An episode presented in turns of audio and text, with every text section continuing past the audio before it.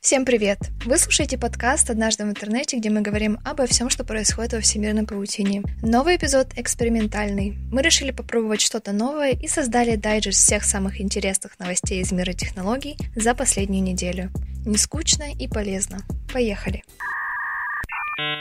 30 мая компания Илона Маска SpaceX провела первый в истории пилотируемый космический запуск, который произведен частной компанией, а не правительственной организацией. Впервые за 9 лет США отправили на орбиту космонавта со своей территории, ведь с 2011 года НАСА пользуется услугами России и за отправку каждого своего астронавта платит почти 90 миллионов долларов.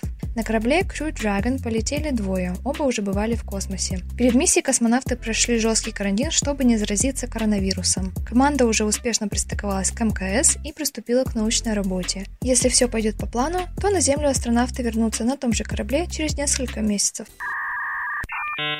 Компания Zoom рассказала о взрывном росте популярности своего сервиса в период пандемии. Каждый день участие в видеоконференциях принимают до 300 миллионов человек, тогда как Skype, основным конкурентом Zoom, пользуется всего 40 миллионов человек в день. Тем временем в России голосовой помощник Алиса от Яндекса научилась рисовать картины по запросу пользователя. Система визуализирует что-то конкретное или абстрактное. Алиса может нарисовать животное или просто сгенерировать осенний пейзаж.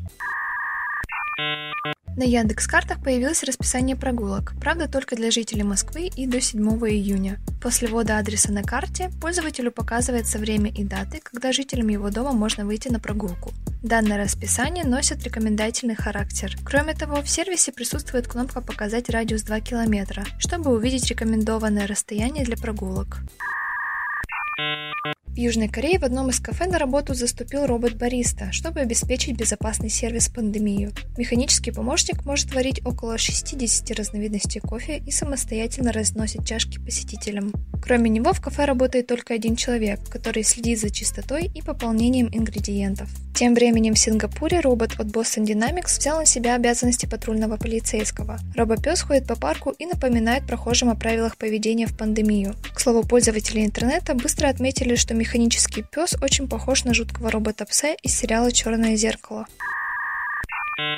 И сегодня на этом все. Если вам нравится получать новости из мира технологий в таком формате, дайте нам знать и подпишитесь на интерсвязь в социальных сетях. Напоминаем, что наш подкаст есть на всех цифровых платформах. Ведите себя в интернете хорошо и до следующего выпуска.